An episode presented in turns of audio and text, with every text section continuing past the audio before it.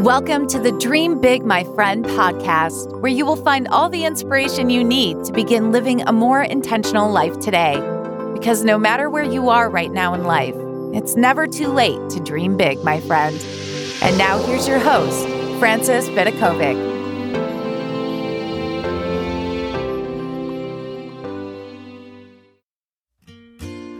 Hey, before we dive into today's episode, did you know that the Fearless You monthly coaching program has finally launched? So, if you're looking to dream big, live with more intention, and take things to the next level, all with the support of me and a fantastic community, make sure to check out dreambigmyfriend.com forward slash fearless you. I genuinely cannot wait to work with you inside this super affordable membership group.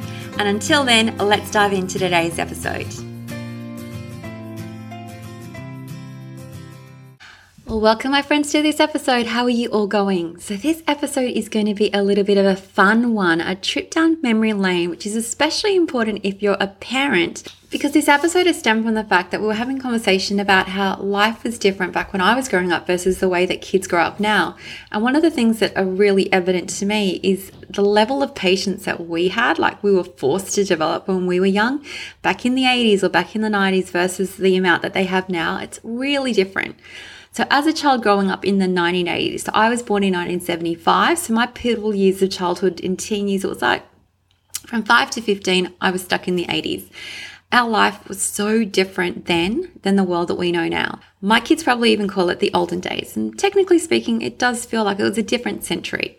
And I've suddenly become one of those old people. Of course, you know, young people think that we're old now, who lived before the internet was even a thing. Even worse in their eyes is the fact that like a cordless phone wasn't around when I was young. I think it became a thing when I was like long into my teenage years.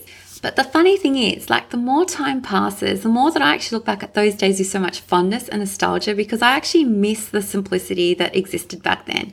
Even though technology is totally great, sometimes ignorance was bliss. Like we didn't know anything different.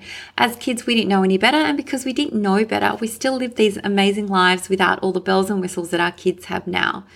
Now, I know that there are plenty of memes created about growing up in the 80s. My kids had to tell me what a meme was a few years ago. I didn't even know what one was. But here is my own personal in depth report of all the things that come to mind when I think of life in the 80s. So I think this is a really fun episode for me to record because I like to document this sort of stuff. And also, if you're listening to it, maybe it'll like spark up some memories that you might want to share with your own kids because it's a good conversation to have, like the difference between our life when we were young versus now. And that's probably why our kids are so different because they live a different life. So here goes. Okay, so I've jotted down some notes, but we're going to take a trip down memory lane. So, growing up in the 80s, First, when it came to manners and discipline. So, back when I was young, children were seen but not heard. It was a popular saying. We were taught to respect our elders and do what we were told. So, we didn't ever dare talk back. We didn't dare to question things, at least not out loud. Maybe we like would huddle together and would have a conversation. And many of us would actually get a smack if we misbehaved. Like some parents use wooden spoons, some use belts. My own mum made me go out and pick my own twig or stick. It was from this tree for a hiding. That's what she called it. And, but I was smart, so I obviously picked the smallest one. But fear was a good motivator to keep us in line back then. Some of those tactics worked. Now, I'm not saying that I advocate that because I haven't chosen to do that with my own kids, but for whatever reason, back then it happened to everyone. We'd all get a smack if we were naughty. And we sort of learned to listen because parents back then didn't pamper their kids. They didn't think that we had all these right. It wasn't that sense of entitlement. We just did what we were told because we thought parents had eyes in the back of their head and that they'd always find out. And I remember, like, even back at school, the teachers were allowed to give us a smack, like, or they could hit us with a ruler, we'd get into trouble. And our parents never questioned what the teachers did. Like, if they gave us a grade, that was the grade you got. If you got into trouble and you got detention, you got that detention. There wasn't like this whole thing where the teachers had to answer to the parents. Like it was the other way around. The parents answered to the teachers, and whatever the teachers did and said, that was the way it went. Now for relationships. So I think that back in the 80s, I noticed that a lot of us didn't confess our deepest feelings to our parents.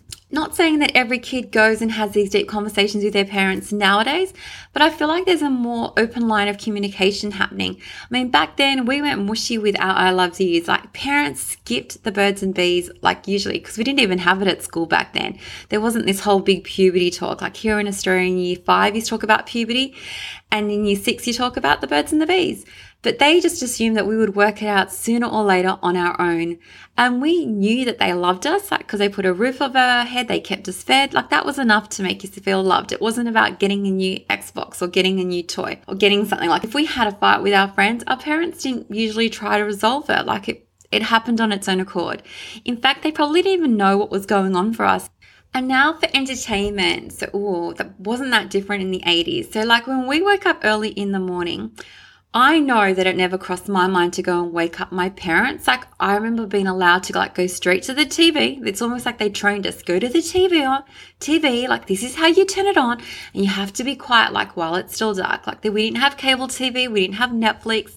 Back then, or when I was little, there were only five channels, and if we woke up before six o'clock, there was a static signal here in Sydney or Australia, it was like SBS channel. And that meant that we were up too early. And I remember like I was always scared just in case I woke up and I saw the Thunderbirds because I was like really scared of those puppets. So like I wanted to get the the Partridge Family, or I think it was Leave It to Be, all those old school TV shows. But we knew never to make too much noise in case we woke up our parents. We didn't think of like running and jumping into our parents' bed. It was never an option for me. It was more like go to the TV. And the children's shows like cartoons, they actually only played back in the mornings. And then there was this like long stretch of day where the TV only played shows geared towards adults. And then you had to wait till the afternoon. So if we were really desperate to like watch TV in the middle of the day, not that we really did, but it was like an Elvis Presley movie, a Shirley Temple one, maybe Jerry Lewis midday movie. But we also had to live by one rule. Like you had to sit back from the TV because you didn't want to have to wear glasses later on. That's what they used to tell you. Like, you know, don't be glued to the TV. And I think that the correct magic distance was like five times the length of the TV. That's how they measured it. But the TV screens were so much smaller back then. So that probably was like two or three meters back. Who knows? But it's nothing like what it is now. Like now, when you get a screen that's like a meter long, I actually don't think it's even possible to sit back five meters away. But the truth was, we actually didn't depend on the TV for entertainment. I know that we got our first VHS player the summer that I finished year six. So this is like going into high school here in Australia because our grades are year seven to 12 for high school. But back then, like if you missed seeing a movie at the cinemas, you actually had to wait till it screened on TV as a big Sunday night movie. And then like we'd be so excited. Like we'd be waiting for the first showing of like E.T. or Back to the Future. Like we waited so long. Sometimes like a year before it came onto TV. And that was the highlight of the week. Like it was advertised in TV. It's like, oh, this is a Sunday night movie. So you gather with your family and you're like you'd wait for that. It was almost like a year post movie cinemas. That's when it would come onto TV. But once the VHS cassettes became the rage, every kid in town could be found on a Friday night and a Saturday night in the local video store trying to rent out their favorite movie. Like the store, our local store was like crowded and buzzing with activity, like desperate to get our next must see movie fix. And I know that it costs $2 to rent a movie for a week, or it was like $5 for a new release movie for one night. And the late fees were something that you pretty much wanted to avoid because pretty much it was like the same amount. So if you paid $5 for one night, you've got to pay $5 a night. So you have to make sure that you get it back to the store in time. And I think that all of us have had like that one experience where you forgot to give a video back and then you ended up getting slammed with charges and then you'd have to almost like come up with a new identity just to get a new card because you didn't want to pay that $20, whatever. That was like massive money back then. So we didn't have things like a PS4, we didn't have a Wii, we didn't have an Xbox. Like the closest thing to an electronic game that I remember was like a Game & Watch or the Atari like came out later on. But of course my parents didn't think that it was a good thing to purchase because they didn't want us sitting in front of the TV all day. Instead, the things that we all really wanted, we wanted a Cabbage Patch Kid, we wanted a Rubik's Cube, we wanted the Viewmaster, we I wanted a My Child doll. That was my, my big thing. We wanted an Etch a Sketch, Simon Says, Care Bears, like the Barbies, like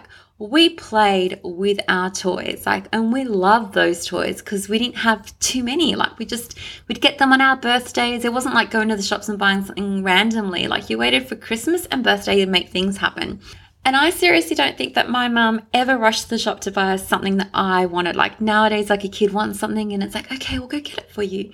Well, I remember the shops being closed on a Sunday. You couldn't even go to the shops on a Sunday, and it never crossed my mind to ask for something if it wasn't close to my birthday or Christmas. I think that we were all used to hearing no and going without, but it didn't feel like we were all lacking anything because we were all sort of in the same boat. So when it came to playtime in the 80s, kids were encouraged to go outside to play after school in the street. So I lived in a cul de sac. We just had to be home in time for dinner. Dinner was normally, well, I had an early dinner So we'd actually eat when we came home from school. But everyone else, like the moment the streetlights came on, that was home time. Now we actually wouldn't wear a watch. Like the moment the sun went down and the streetlights came on, that was our indicator. It's like, okay, playtime's over. You got, got to, you couldn't stay out after dark. We would play games like hide and seek, tag, blind man's buff. I remember loving that one. Hopscotch, Red Rover, Simon Says, Duck Duck Goose, Sly Fox, and Stuck in the Mud.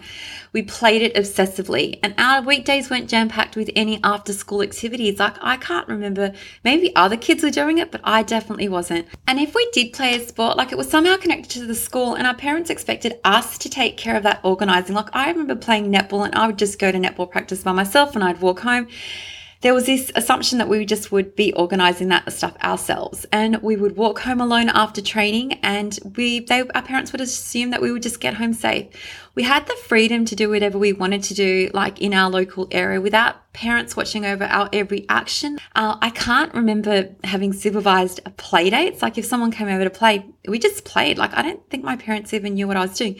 Even though i'm going to say like i behaved really well but it wasn't there was no like helicopter parenting or our parents hovering over our everything that we did. Now, I think it's interesting to note that most of the things that we played with or the equipment at a park would now be considered to be super dangerous. Like the slides were so tall and they were made of this metal that would just burn our bottoms as we slid down. We would fly off those little merry-go-round things, roundabouts, as they spun around super fast. We would often walk to the park by ourselves and we'd be encouraged to play with fireworks on special occasions. And if we got a grazed knee, our parents didn't sometimes even bother with a band aid or a plaster, whatever you call it. They didn't really fuss about a little bit of blood, sweat, and tears. It was like, oh, you'll be fine, like it's all good. Now, also, when it came to birthday parties and presents, there were no over the top birthday parties that I can remember. Like, instead, we were lucky to have like a few parties as we were growing up with our school friends, and then they'd sort of like the parents would like tick it off, oh, yeah, you've had a birthday party. It wasn't like every single year we're going to make a big fuss about it. It was just like sometimes a quiet celebration or sometimes no celebration at all. I remember having a birthday and not having a party at all.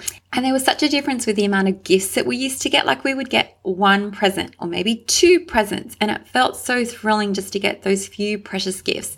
So I remember one year, like I got roller skates. I was so excited, but it was just roller skates. And another year I got a Walkman and it was just the Walkman. So when it came to like parties, like if you ever had a party, the parents didn't organize it like outside at like Time Zone or Clown Town or all those designated sort of party areas. It was just really, really simple. And parents often kept catering so simple. It was like often junky stuff and red cordial and maybe some meat pies here in Australia and like Cheezels. They're like the really cheesy chips and maybe some fairy bread, but really simple. And sometimes like we play a few games like it was like pass the parcel, musical chairs, but there was always only one prize at the end and it wasn't always a birthday kid. So it wasn't like everyone walked away with a lolly bag. I don't remember ever getting a lolly bag or my parents making a lolly bag. They did, definitely didn't always give out treat bags at the end of the party. I feel like there was this general consensus when we were going up that you didn't always get what you wanted. Like sometimes we had to miss out and it was totally okay. And I actually remember like this is unrelated to entertainment, but I remember being back at school and they used to give out like a weekly award. And I remember there was a teacher's pet in one of my years and she literally got the award every single week. Every single week for the whole year, she got the award. And that just wouldn't happen nowadays. Like, okay, obviously it was a little bit unfair, but we just got used to it. We just got used to the fact that sometimes we're not going to get it and that's okay. And I know when it came to like presents, Santa usually brought one or two presents and it wasn't always from our Christmas wish list. There, we didn't get like a massive pile of gifts and there was no compulsion on behalf of parents to spend hundreds of dollars trying to make us happy.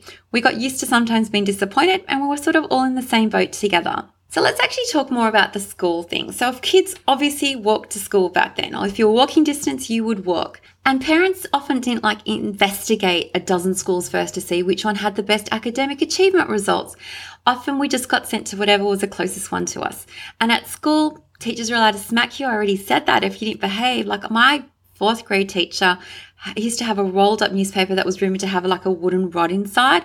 And if the boys misbehaved, they were taken outside. They got a little beating. I think I just remember they'd always be crying. Now, I know that definitely wasn't a good thing. And that's probably one of the ways that we've improved since then. But generally speaking, like really bad behavior, if you're a boy, you got the cane. And with the girls, you had to write out the dictionary. That was like the punishment here. No one could actually confirm that dictionary rumor because out of all of the girls, like everyone was too scared to misbehave. But that was the rumor. But the boys definitely got the cane. And parents didn't complain about the discipline system at school or the report cards. Like I said before, my parents didn't even know what my homework was or if I had an assessment due or an assignment, and they didn't force me to study. They just expected that we would do it on our own. And I remember if we did something wrong, like we'd had to get up and we had to face the wall in the corner of a classroom for timeout. Like you literally, even if you were a teenager, you could get put into timeout. And we were often told you get what you get and you don't get upset. And there was no trophies or ribbons for participation. Sometimes the same kid, like I said before, teacher's pet, they receive the award, same award every single week for a whole year. I don't think that any of the teachers obsessed about if our feelings were getting hurt. At lunchtime, we would still play hopscotch, marbles, and elastics with our friends. Our parents would pack us food that wasn't always considered to be healthy. We were obsessed with learning new string tricks, cat's cradle. We loved that. For music time, we still had to learn the recorder. It probably drove our parents crazy if we ever had to practice, but guess what? I'm sure they didn't make us practice. And for art, I remember mastering the art of macrame. And uh, the other thing is because there was no internet, I do remember like you all had Encyclopedia Britannica, so that's what you wanted. It was your go to reference. So for kids who are curious about how their parents came into the possession of this fantastic Encyclopedia Britannica, they had door to door salesmen that used to walk around, and if your parents opened the door, they would be given a whole spiel about how important knowledge is, etc. But those encyclopedias cost, I think, $2,000. That's how much I think my parents paid back in the 80s or 90s. I think by 90s it was already phasing out. And that was what you did your school reports using, those encyclopedias. So our reports probably all sounded the same because it was either the library or those encyclopedias. There was no such thing as internet back then. Actually, I can just see that I've noted. So it was $1,400 for a full 32 volume print edition of the Encyclopedia Britannica, which sounds totally crazy, but guess what? My parents actually still have ours. They're like sitting in this like wall cabinet. And it's actually really interesting to go back and see how much of the information is actually quite dated. So yeah, Anyway, but at the library, we would have to search for books using an old wooden card catalogue. So you obviously didn't have the internet to search for where things were. And when you would check a book out, like the librarians would have to remove this little card from the front cover to keep for themselves and to write down the date that it was due back inside for us. Now we would either hand write our reports or later you could use a typewriter. I think I was in year 12 when I started using a typewriter and the teachers still use chalkboards. And the worst sound in the world was now scraping down a chalkboard. Like if it was someone that was really naughty, like they'd go and they'd do it and would drive everyone crazy. And the most exciting day at school was for me. I remember when the school purchased, purchased its first Apple computer. It was the year I started year six. And there were like three massive block pieces of equipment that stood, stood like prize jewels in a separate room and we would stare at them and they had this like fluoro green cursor like blinking in the middle of darkness. And i feel like we all knew that they were special but we honestly had no idea what they could offer us at that point. I think you could play space invaders but i don't think that the teachers even knew what they were doing. It was you just had to have them but they weren't used in the way that they are nowadays so let's talk about the legal stuff in the 80s. We didn't wear helmets, we didn't wear knee pads or elbow pads, we didn't have booster seats. We wouldn't get into trouble if we forgot to put the seatbelt on in our car. Can't even tell you if it was legal or not. And sometimes if we went out late, my parents would let us sleep on the floor in the back of our van. And I think they made sure to put blankets in, like we'd roll around, but they'd, they'd have brought the blankets because they knew that's where we were going to be sleeping. And the coolest thing was when your dad let you drive a car while you were sitting on his lap. Like my parents let us do that, like the last two minutes of the journey. People could still smoke on live TV. You could actually smoke in a plane. People could smoke with kids in the car. You're not allowed to do that anymore in Australia. People could, in fact, smoke everywhere on the beach, in cafes, restaurant, nightclubs. Cigarettes were actually advertised everywhere, and passive smoking wasn't really a thing yet. Real drugs, on the other hand, scared us because we were taught to say no. Now for parenting in the 80s, and obviously this is just my own personal experience, yours might have been different, but I just know that my parents didn't care if they went out late at night with us in tow. They never organized any babysitters for us. If we got tired, we came along anyway. And I remember they'd always like put these two or three chairs together and then they'd lie us down. That's where we had to sleep and they put a little jacket on top of us to keep us warm. So when they wanted to have fun, we had to go along. But at home it was a different story. I had a strict 8:30 bedtime and there was no staying up late just because we felt like it. Parents didn't want to see their kids awake really late. We'd often have to hide under the bed covers with a book and a flashlight. That's what I had to do. Like if I couldn't go to sleep, I still had to stay in bed. And if we went out for the day, our parents didn't pre-pack this big bag of food for us to snack on. Now I'm guilty of doing this as a parent or when my kids were little. It's like I had to have the water bottles, I had to have snacks. My parents didn't, they just expected that we weren't going to get hungry when we went out. And I don't even know if they actually packed us a water bottle, and yet we still survived. I don't think anyone died of hunger or thirst while we were out on an outing with our family. And I know for a fact that no one paid for a bottle of water back then. Like if it was freely available at home, it wasn't a thing to have bottled water yet. And so you just had to make do with what you had, or you had a bubbler that you could use.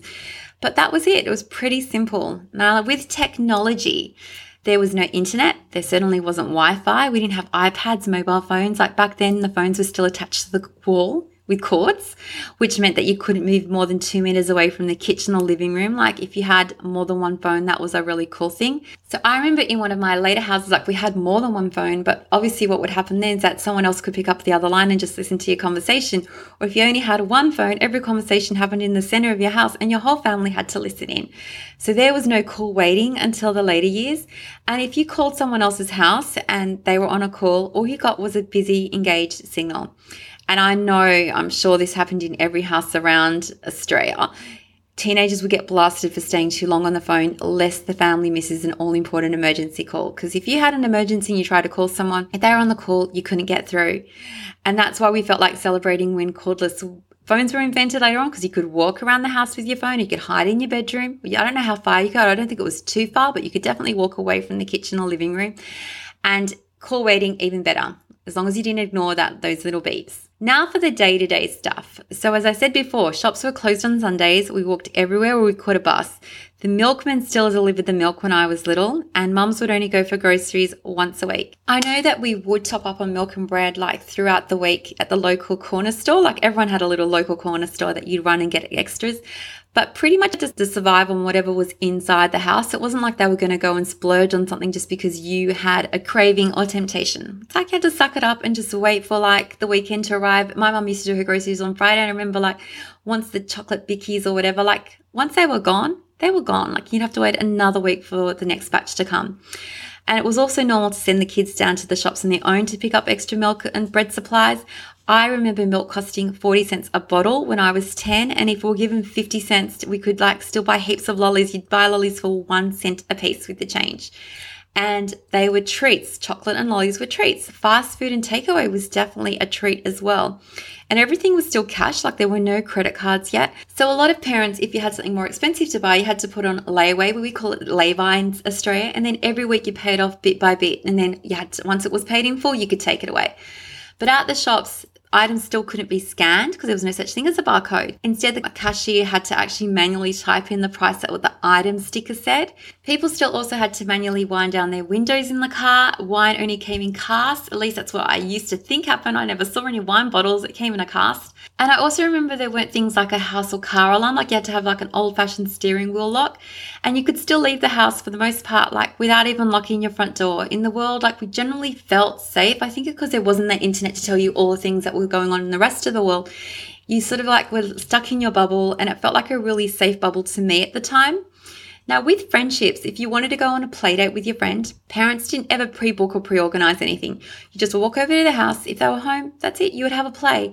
We would ride our bikes everywhere throughout our neighborhood, and you still had to write letters to your friends and family members overseas because phone calls were still really expensive.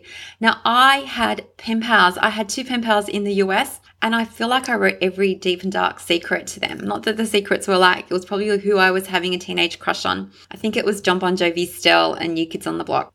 But you would pour your heart onto paper and it would take seven days to get to the other side of the globe. I remember like I would literally count seven days to get there, and I'd give her two days to write back, and then it would take seven days to come back to me. So I always had to wait like two and a half weeks before I could possibly receive a letter, a return letter and it would definitely often be weeks before we got a reply. But we learnt the art of patience by visiting that empty mailbox every day after school. You just had to wait. It's like you to wait another day if it wasn't there.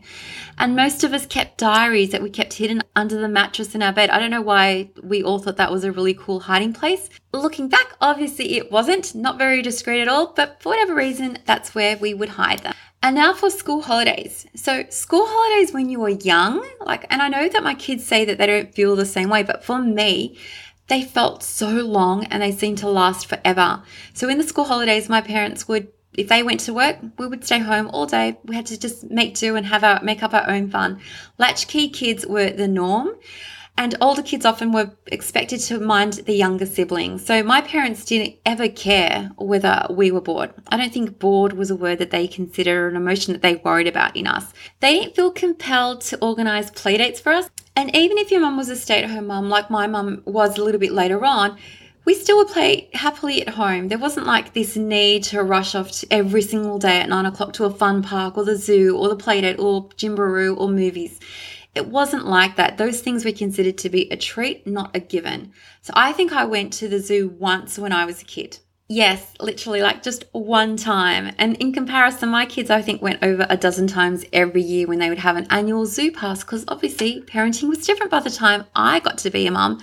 But even still, like I remember Luna Park, which is, I guess, the Australian, a Sydney version of Disneyland. I went there also only once, whereas my kids have been so many times that I can't even count. So I know it sounds like my kids are having way more fun than I ever had when I was growing up, but I didn't know any different, or most of us didn't know any different. Like if we went swimming during summer, our parents didn't even fuss about sunscreen or a hat. Like we'd come home sometimes red as lobsters, and it just happened to everyone. And sometimes my parents would like drop us off at the pool for the day and they wouldn't even stay. Okay. I think that's pretty sure that's illegal now. Like, I don't think you can leave a 12 year old or a 13 year old at the pool, at least not here in Australia. And when sunscreen finally became popular, I know it was SPF 8, not SPF 50 plus. Mums back then would actually use olive oil or reef oil. Like that's what they did. It was almost like they were frying themselves in the sun because it wasn't this idea of skin cancer yet. That was obviously something that came to our attention later on. Now, for the next category that I wanted to chat about, which is music. So, if you wanted to listen to music back then, you had to either turn on the radio or you would listen to your cassette collection, unless you were a record vinyl girl. There were no iPods, there were no CDs, there was no Spotify, so you had to wait for the announcer to tell you what song an artist had just been played sometimes they didn't say it, and sometimes you'd work around going, Well, who sang that song that I liked? What was it even called? Our Walkmans became our most prized possessions, even though they needed plenty of batteries to keep them running. And if you liked a song and didn't have the original cassette, you had to keep the radio on all day just to try and catch it again, just to hear what the song was.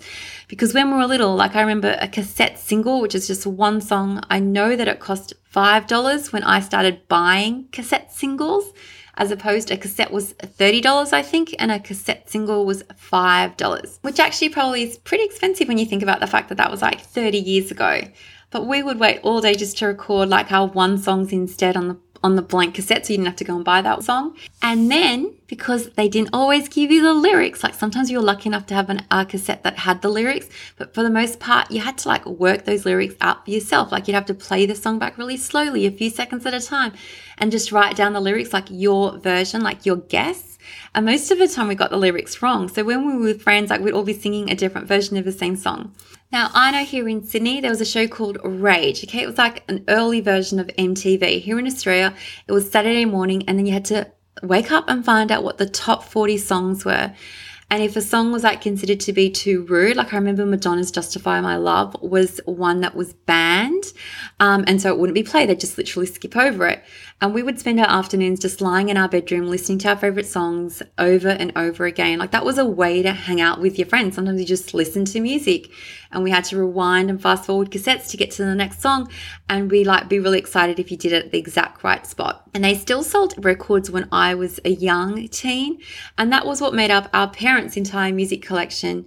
And it really sucked if that little needle like skipped because that would mean that your record was scratched. And there was no magic solution to that. So all of us, like because of the amount of time we spent listening to music back then, I feel like it really imprinted on our minds. Like songs meant something then. And hearing them now still takes me back instantly to those good old days. Now for photos. It's my category. There was no such thing as a camera phone, a selfie, we either had a Polaroid camera or the old fashioned sort that would still like had a 24 or 36 photo film. Now developing films were ex- was expensive, so we had to be really precious about which photos we took with the films that we bought. And we never knew what the photos would look like until we actually developed it weeks or months later. And the worst thing in the world was when you accidentally open the camera up without rewinding the film because it, you pretty much ruin the whole film in the process. And I think that we all did. It's like you had to keep it away from the sun. Like don't do that. If you haven't rewinded it, you sort of like messed it all up. Now for news and events. So back then there was no social media. You had no idea what your friends were up to on the weekends unless they told you in advance or told you later. You had no idea if you were missing out on something important. If it wasn't specifically shown on the news or written about in the newspaper, you were probably pretty much clueless about what was going on in the rest of the world. I remember kids being obsessed with the comic section of the newspaper and we'd collect comics back then, like Archie and Betty Veronica were my favorite. I still have my collection. And I know that sometimes we felt like scared when we heard the word war because adults would talk about the Cold War as though a bomb could be dropped on us at any time. We believed what the newspaper and TV told us. We didn't really question it. There was no way to prove that the information was wrong. Wow, can you believe it? I've been talking for 30 minutes just about my little summary of life in the 80s, but I'm going to really summarize it for you now. Otherwise, I could just talk forever. But I know that back then books were still the best. I loved the Babysitters Club, Sweet Dreams, Sweet Valley High. Remember like you'd wait for the next book to come out. TV shows were also so cool. We loved The Growing Pains, Family Ties, Who's the Boss, Full House, The Cosby Show, The Golden Girls, Alf, Married with Children, Happy Days, The Facts of Life, and Different Strokes. I wrote down my favorite ones and they stick out for me still. And then there was the music, which was so cool. Like we had Madonna, Cyndi Lauper, Prince, Bon Jovi, Wham, all the cool girl bands like the Bangles and Bananarama. We would wish for things like Reebok pumps, scrunchies, bubble skirts, hypercolor shirts. Clothing back then was still flammable, and sometimes it would catch alight if you stood too close to the gas heater or fireplace. I think that we all had a nightgown like that. Now, the fashion was definitely crazy, but I don't think that we cared how bad we looked. To the contrary, we probably thought we were the coolest things in the world with our fluoro colors and things that just was so over the top. But all in all, I know I've been speaking about this for a while, and you're probably wondering how in the world does this relate to anything to do with personal development and parenting? Well, I'm going to share with you what the 80s taught me. It taught me patience, perseverance, delayed gratification, creative problem solving, the skill of using our imagination, and the fact that less is sometimes more. And finally, that the best things in life are sometimes truly free. So, I hope that this episode inspires you to talk to your kids more about the way that you grew up. How was life different?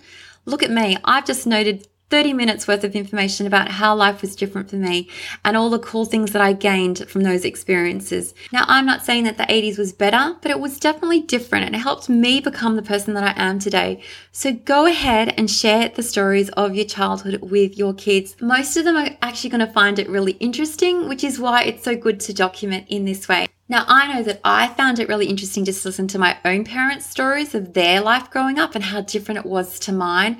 Like, they didn't have electricity. I remember my dad said he got his first pair of shoes when he was 12. They didn't have toothbrushes when they were little. This is back in a little island village. But yeah, and they used to sleep on hay. There was no bed mattress or anything as fancy as that. So go back and have a conversation with your own parents about what life was like for them and share with your kids what life was like for you. And isn't it interesting to think that the childhood that your children are experiencing now that we might consider to be quite entitled and privileged and they're so lucky, in the future, that's going to feel really old fashioned for their kids. So, if anything, I hope that I've inspired you to start a conversation with your kids about life growing up for me, just sharing those stories with my kids reminded me why I am so patient because I had no choice but to be patient growing up. And it'll be interesting to see what you get from that experience, having that conversation with your kids about how your life was different from the way it is now. So take care as always. You know, I love and appreciate you all. I can't wait to catch you in the next one. Until then, dream big, my friend.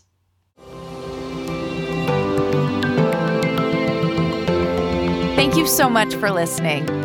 If you loved this episode, don't forget to subscribe so you don't miss out. And if you really loved it, you can show your support by leaving a review on iTunes. For more inspiration, head over to dreambigmyfriend.com, where you will find even more content for all the dreamers out there. Until next time, dream big, my friend.